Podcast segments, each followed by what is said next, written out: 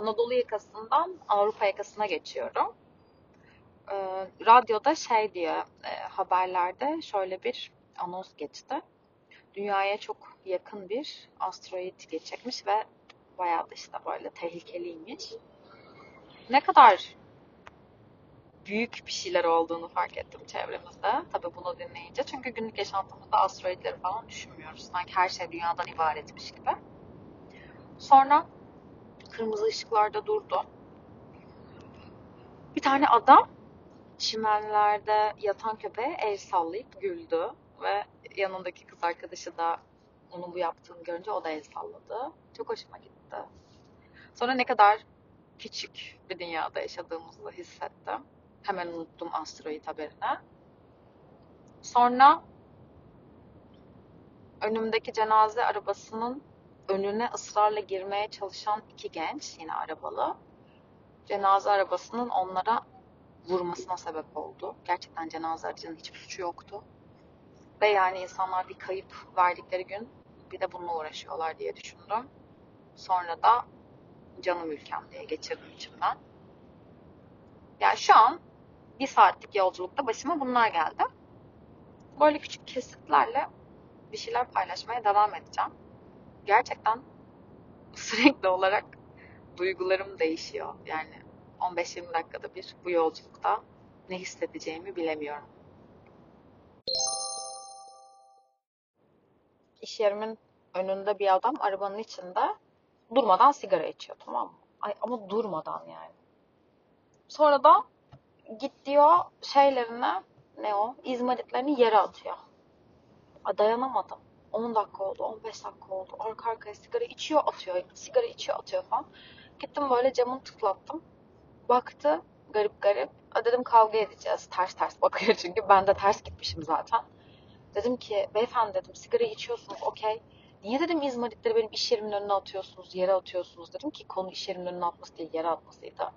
Adam bir anda şok oldu. Böyle gözlerini açtı. Çok özür diliyorum dedi. Ne olur affedin falan. Aa biz kavga edeceğiz diye düşünürken bir anda tatlıya bağladık. İşte ben dedi şimdi inip de onları alırım falan dedi. Dalga geçiyor zannettim.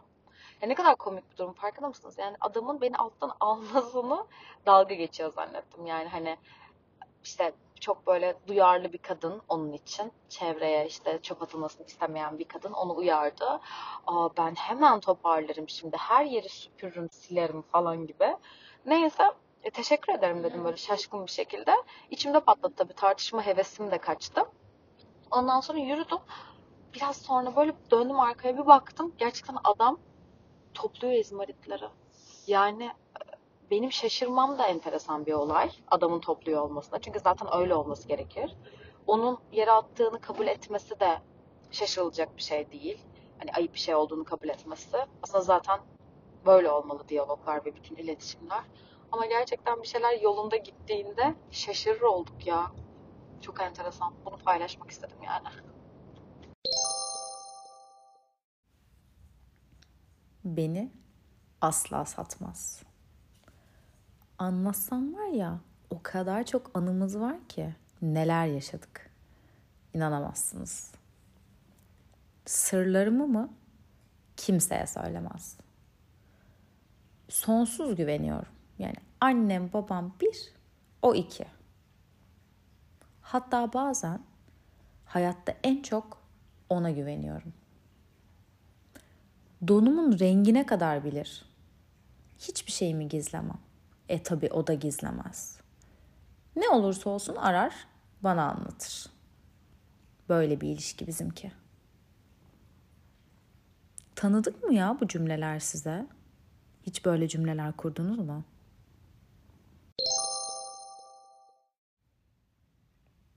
Ondan asla bunu beklemezdim. Ya alışverişte ya tatilde tanıyacaksın derlerdi. İnanmazdım herkes yapar, o yapmaz derdim. Bir daha kimseye güvenemem sanırım. Bir sürü sırrımı biliyor canım. Ama ben de onunkileri biliyorum tabii. Hakkımı helal etmiyorum. Hayatımın sonuna kadar yanımda olur derdim. Şimdi hayat boyu karşıma çıkmasın. Bu cümlelerde tanıdık mı size? E mutlaka. Her büyük cümlenin bir bedeli oluyor elbette. Çok güvenmenin bir sadakatsizliği, çok sevmenin bir sevilmeme hali, çok paylaşmanın, çok paylaşımcı olmanın sonundaysa yalnız başıma daha iyiyim sanırım öğütleri oluyor. Ben böyle kibar kibar anlatayım. Siz eğrisini doğrusunu anlarsınız zaten. 30 sene içinde benimle ilgili büyük cümleler kuran insanlara büyük hayal kırıklıkları yaşattıktan sonra ve aynı 30 sene içinde büyük cümleler ve büyük hayaller kurduğum insanlar benim de hayal kırıklıklarım olduktan sonra her tabloya bir başka bakar oldum açıkçası. Vardır bir sebebi, onun da tercihi bu demek ki. E kimse birbirine benzemek zorunda değil. Anlamıyorum ama saygı duyuyorum gibi yetişkin cümlelerim arttı. Daha anlayışlı birine dönüştüm diyebilirim. Alttan almaya karşı bir direncim vardı ve o direnci kırdım belki de. Bu direnç kırılması hiç kolay olmadı. Şey derler ya büyük konuşma başına gelir. Başıma gele gele direnç kırılması da gerçekleşti. Her şerde bir hayır var işte. Şimdi birlikte büyük cümleleri inceleyelim istiyorum. Beni asla satmaz dediğimiz insanlardan içten içe her şeyi bekliyoruz aslında. İnsan çünkü karşımızdaki tıpkı bizim gibi anlık duyguları ve dürtüleri var. Sırlarımı kimseye söylemez diye son derece emin olduğumuz halimizde bile her şeyi anlatmadığımız oluyor. Yani böyle bazı detayları falan saklarken buluyoruz kendimizi. Çünkü birilerine söylese haberimiz olmayabilir. Bunu biliyoruz. Donumuzun rengine kadar bilen birinin bunca yakınlığı bir çırpıda silip gidebileceğini görüyoruz zaman zaman. Ve gidebilir, insanlar gider. Alışverişe gitmek, tatile gitmek, birlikte surf yapmak, birlikte diyete girmek bir yakınlık göstergesi değil. Bir samimiyet bile değil bazen. Çünkü bazen çok samimi olduğun insanla bir kırılma anı yaşıyorsun ve bir bakıyorsun pazartesi sabahı tek başına diyete girmişsin. Sonra da tek başına diyete girmenin çok kötü bir şey olmadığını fark edip bireysel takılmanın reklamını yapıyorsun yakınlarına. Zaten her şey bizde bitiyor. İnsan ilk önce kendisiyle güzel vakit geçirebilmeli bıdı bıdı gibi. Ben bazen evde yalnız başıma vakit geçirmeyi çok seviyorum diyorum. Sonra yalnız başıma mı yemek yiyeceğim? Bu akşam bir şey yemeyeyim diyorum. Sağlıklı mı bu? Sağlıklı olan şeyler yapıp da şikayet edebiliyoruz. Örneğin şey olsun. Evde yemek yeme alışkanlığı. Çok pahalı marketlerde her şey diye başlıyoruz söze. Hop konu oradan enflasyona bağlanıyor. E ne oldu evde yemek yapmayı övüyorduk biraz önce diye soran kimse yok. Evlenme kararı alıyorlar. Çok detay böyle her şey ıvır zıvır adet gelenek yorucu işte koşuşturuyoruz falan diye anlatıyorlar. Ya konu zaman yok ve hiçbir şeye yetişemiyoruz'a bağlanıyor. İki insanın hayatını birleştirmek üzere olması gibi büyük bir olay gölgeleniyor bir anda. Bir araba almak istiyoruz. Arabayı alıp üçüncü gün şikayet ediyoruz. Vergi, benzin, trafik, park yeri yok falan. E araba aldık. Yok kardeşim. Borç ödüyorsun da yani o kadar istedin aldın. Yok kardeşim. Ben negatif negatif konuşmak istiyorum. Böyle konuşan insanların hepsi e, aynı zamanda tabii biz olduğumuz için ağzımıza da çarpamıyoruz. Çünkü başkası olsa ay içimi baydı ya ne kadar negatif ağzına çarpacağım şimdi bir tane falan dersin. E diyemiyorsun.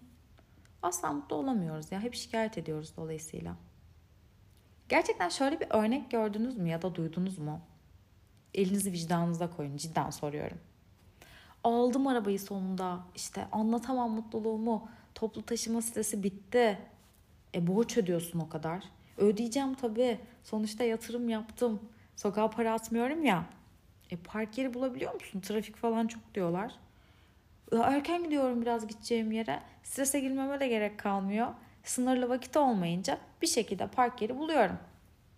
Zaten trafik büyük şehirde alıştık her an her saat. Yolda da podcast falan dinliyorum. Kafam dağılıyor. Bakma iyi oluyor. Ya ben hiç böyle bir örnek görmedim gerçekten ve e, bu Pollyanna bakış açısı da karşılaşsam cidden çok şaşırtıcı gelir bana. Biraz daha abartalım isterseniz. Her olumlu şeyden bile şikayet edebiliyorken olumlu şeyleri daha da olumlu görebilseydik ne olurdu mesela? Şöyle bir şey olurdu herhalde. Arabayı aldım. Bir yeni kokusu hayatımda en sevdiğim koku zaten benim yeni kokusudur. Bir yeni kokusu bir benzin kokusu. E, dolayısıyla arabayı aldım. Bir taşla iki kuş. iki kokuyu da istediğim kadar koklayabiliyorum. Şoför koltuğuna biniyorum. Emniyet kemerimi takacağım. Ya o emniyet kemerinin göğsümden aşağı kayarak beni sarması anlatamam yani. O hazzı size anlatamam. Bir de o emniyet tokasının böyle tam yerine yerleştiğinde çıkarttığı bir böyle şılak sesi var.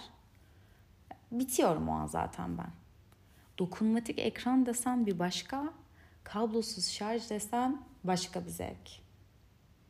Yani farkında mısınız? Kimse böyle konuşmuyor. Ya uç bir örnek olabilir ama kimse bunlardan bahsetmiyor. Çocuğu olanlar uyumuyor gece diyor. Okullar pahalı diyor. Masrafımız 8 katına çıktı diyor. Ya siz niye bize böyle şeyler yapıyorsunuz? Arabası ya da çocuğu olmayanlara niye güzel şeyleri kendinizi saklayıp olumsuz bütün durumları anlatıyorsunuz? Lütfen şu an beni dinleyenler bir söz versin. Hayatınızda en şikayet ettiğiniz şeyi düşünün ve onunla ilgili bir tane ya, bir tane olumlu şey bulun. Ne olur yapın bunu. Ben de yapacağım. Yani ilk şikayet ettiğim şeyi düşündüğüm an yapacağım. Şu an spontane olduğu için bulamıyorum. Bu arada e, tam ben bu podcast konusunu kafamda uyarlamaya çalışırken şöyle de bir olay yaşadım. Onu da anlatmak istiyorum size. Benim çok sevdiğim bir çiçeğim var. Adı Merve. Hafta sonu sabahları bisiklete biniyor Merve sahile gidip. Bugün konuştuk. İşte bana dedi ki sana bir şey söyleyeceğim biraz gülersin falan. Ne oldu dedim. Bisikletin tekeri patlamış. Yolda kalmış. Bisikletçinin önünde bekliyormuş. Bisikletçi de daha açılmamış sabahın erken saati. Dedim ki yavrum ben buna niye güleyim ya dedim. Olsun komik oldu olsun işte kahve içiyorum falan dedi. Sonra da biraz daha devam ettirip konuşmayı ya ben bisiklette giderken patlasaydı ya da daha tehlikeli bir şey yaşasaydım her şey daha kötü olabilirdi ama olmadı falan dedi. O an kocaman gülümsetti beni Merve. Çabana sağlık be. Pozitif gücüne sağlık dedim. Bu şekilde yola devam edeceğiz işte hepimiz. Kanımızın son damlasına kadar pozitif basacağız. Başka bir çaremiz yok. Farkındaysanız çorba yaptım ben bu bölümü. Her şeyden bahsettim. Bu bölümün adını da çorba koyacağım. Buna karar verdim şu anda. Bölümün adını da bulduğuma göre söyleyeceklerim de bitti. Öpüyorum çok.